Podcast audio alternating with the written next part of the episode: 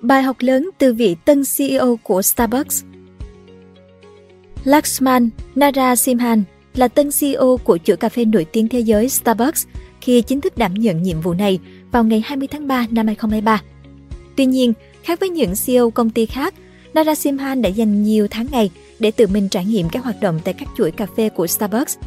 Đặc biệt nhất là việc Narasimhan đã tự sáng tay áo làm nhân viên pha chế, từ đó hiểu hơn nỗi khổ của nhân viên, trải nghiệm của khách hàng và có giải pháp cải thiện cách vận hành của công ty.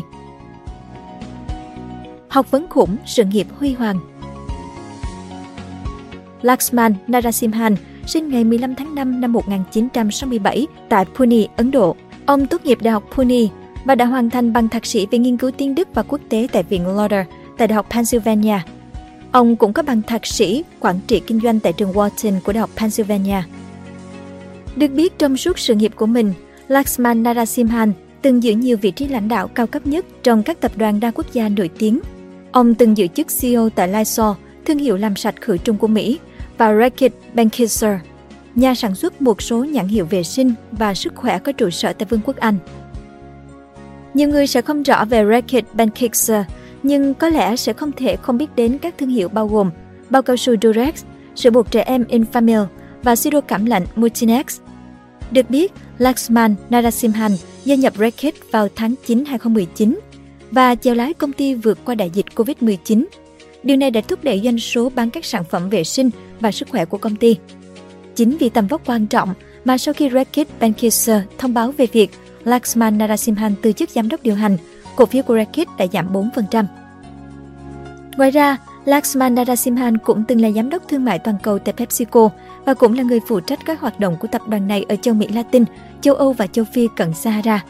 Đặc biệt, Narasimhan cũng đã từng là đối tác cấp cao của công ty tư vấn McKinsey Company, nơi ông tập trung vào hoạt động tiêu dùng, bán lẻ và công nghệ của công ty ở Mỹ, châu Á và Ấn Độ. Với profile siêu khủng thì ông Laxman Narasimhan đã trở thành giám đốc điều hành của Starbucks thay cho Howard Schultz vào ngày 1 tháng 10 2022.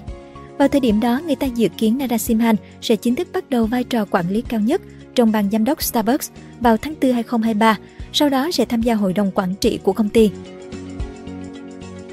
Mang trên mình nhiều trọng trách lớn Theo CNN, Lakshman Narasimhan nắm giữ vị trí CEO tại Starbucks trong thời điểm quan trọng đối với thương hiệu đồ uống này. Tại Mỹ, công ty này đang cố gắng chống lại làn sóng công đoàn hóa. Trong khi đó, các hạn chế nghiêm ngặt của Covid-19 đã và đang làm tổn hại đến hoạt động kinh doanh của công ty tại Trung Quốc, một trong những thị trường quan trọng nhất. Trong 6 tháng trước khi Narasimhan chính thức tiếp quản vị trí CEO Starbucks, ông sẽ dành thời gian làm việc với CEO Howard Schultz cùng với các lãnh đạo công ty, nhân viên và khách hàng.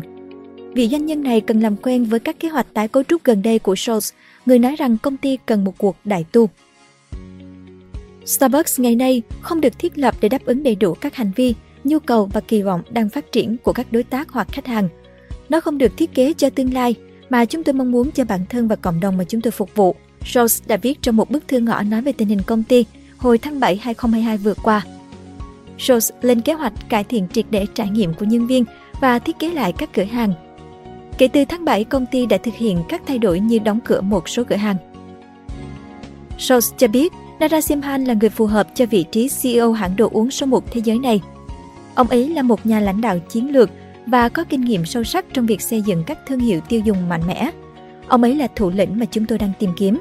Schultz nói. Còn Melody Hobson, chủ tịch độc lập của hội đồng quản trị Starbucks, đã gọi Narasimhan là một nhà lãnh đạo đầy cảm hứng và kinh nghiệm thực tiễn sâu sắc của ông ấy trong việc thúc đẩy chuyển đổi chiến lược tại các doanh nghiệp hướng tới người tiêu dùng toàn cầu, khiến ông ấy trở thành lựa chọn lý tưởng. Ông Laxman Narasimhan đã chính thức đảm nhận vai trò giám đốc điều hành của Starbucks vào ngày 20 tháng 3 năm 2023, sớm hơn dự kiến khoảng 10 ngày. Ông Narasimhan và Schultz đã dành nhiều ngày để thảo luận về hướng đi sắp tới của tập đoàn trước. Họ đã nhất trí rằng Starbucks cần hoạt động hiệu quả và linh hoạt hơn khi công ty tìm cách phát triển lên 55.000 cửa hàng. Narasimhan cam kết thúc đẩy và tăng tốc kế hoạch hiện có của công ty để cải thiện hoạt động. Bỡ ngỡ với vai trò nhân viên pha chế Trước khi bước chân vào làm CEO chính thức, ít ai biết rằng ông Narasimhan đã dành nhiều tháng trời để tự mình trải nghiệm các hoạt động tại các chuỗi cà phê của Starbucks, đặc biệt nhất là việc Narasimhan đã tự sắn tay áo để làm nhân viên pha chế. Cụ thể, Ông Narasimhan đã có khoảng thời gian làm việc cùng với nhân viên pha cà phê để hiểu tại sao mời khách hàng một tách cà phê đơn giản, đôi khi lại khó đến vậy. Ông dành 4 giờ một ngày tại các cửa hàng Starbucks khác nhau mỗi tháng và mong muốn các lãnh đạo cấp cao khác cũng làm điều tương tự. Narasimhan nói, chúng tôi phải tìm cách đảm bảo rằng chúng tôi biết cách lắng nghe và duy trì kết nối. Sau 40 giờ đào tạo, Narasimhan học các kỹ năng cần thiết và được chứng nhận đủ khả năng bắt tay vào công việc. Tiếp theo, ông đến thăm các cơ sở ở Mỹ, châu Âu và Nhật Bản. Là một người có khả năng nói 6 thứ tiếng và đã dành thời gian làm việc nhiều nơi trên thế giới, Narasimhan vẫn không khỏi ấn tượng với Starbucks Nhật Bản, nơi khách hàng có thể uống cà phê khi quỳ trên chiếu tatami. Đúng là bắt tay vào làm rồi mới thấy vị trí nhân viên pha chế thật chẳng dễ dàng gì. Ông Narasimhan ngạc nhiên vì có rất nhiều thủ tục cần làm hoặc phải nhớ nhiều cách kết hợp cốc và nắp khác nhau. Ông tâm sự, tôi rất bất ngờ, có quá nhiều thứ cần thực hiện để công việc vào nề nếp. Gần đây, khi làm việc tại cửa hàng ở Chicago, ông Narasimhan đã làm những công việc rất cơ bản như chào đón khách hàng, đổi tiền lẻ và xử lý giao dịch thẻ dành cho khách hàng thân thiết. Đôi khi ông gặp trục trặc và phải quét đi quét lại điện thoại của khách hàng để thanh toán. Không chỉ quan tâm đến khách hàng, mà Narasimhan cũng quan tâm cả nhân viên. Sau giờ phục vụ buổi sáng, ông gọi các nhân viên ra để lắng nghe phản hồi của họ về công việc. Một người kể, cô rất yêu mến đồng nghiệp nhưng công việc thì nhiều khi quá tải. Tôi chỉ có tầm 40 giây để chuẩn bị đồ uống, cô nói. Ông Narasimhan cho biết, Starbucks cần phải tính toán một cách thực tế về khả năng lao động của nhân viên trong giờ cao điểm. Trước kia, Starbucks vốn nổi tiếng là doanh nghiệp tạo ra doanh thu kỷ lục, thế nhưng trong những quý gần đây, dịch vụ của họ đang gặp chút vấn đề. Theo tờ Forbes, gần đây nhất rất nhiều khách hàng đã phàn nàn về chương trình tích lũy điểm thưởng của thương hiệu cà phê này. Đối mặt với điều đó, Starbucks dự kiến sẽ chi hàng tỷ đô la trong 3 năm tới để cải thiện chất lượng các cửa hàng và tình hình lao động của chuỗi thương hiệu. Sau khi tiếp quản thương hiệu, Narasimhan tin rằng mình nhận thức được những thách thức mà công ty đang đối mặt. Ông tự tin rằng bản thân đã tìm ra cách để giảm thiểu tình trạng thiếu hụt hoặc lãng phí trong chuỗi cung ứng của công ty. Ông cũng tìm ra thiết bị hiện đại hơn nhằm cải thiện chất lượng cà phê và công nghệ thanh toán, đồng thời lên kế hoạch mở rộng Starbucks rộng khắp thế giới. Bài học lớn từ vị tân CEO Trên thực tế, không phải ngày nào bạn cũng nghe thấy việc CEO của một công ty đại chúng làm việc sát cánh với những nhân viên mới vào nghề. Nhưng theo các chuyên gia, ý tưởng khác thường này không chỉ xuất sắc, nó còn thông minh về mặt cảm xúc. Đó là sử dụng sức mạnh của sự đồng cảm để đạt được mục tiêu của bạn. Theo một nghiên cứu năm 2018 của các giáo sư tại trường kinh doanh Harvard về hành vi của lãnh đạo doanh nghiệp, các giám đốc điều hành chỉ dành trung bình khoảng 6% thời gian cho các nhân viên cấp thấp và thậm chí còn ít thời gian hơn cho khách hàng.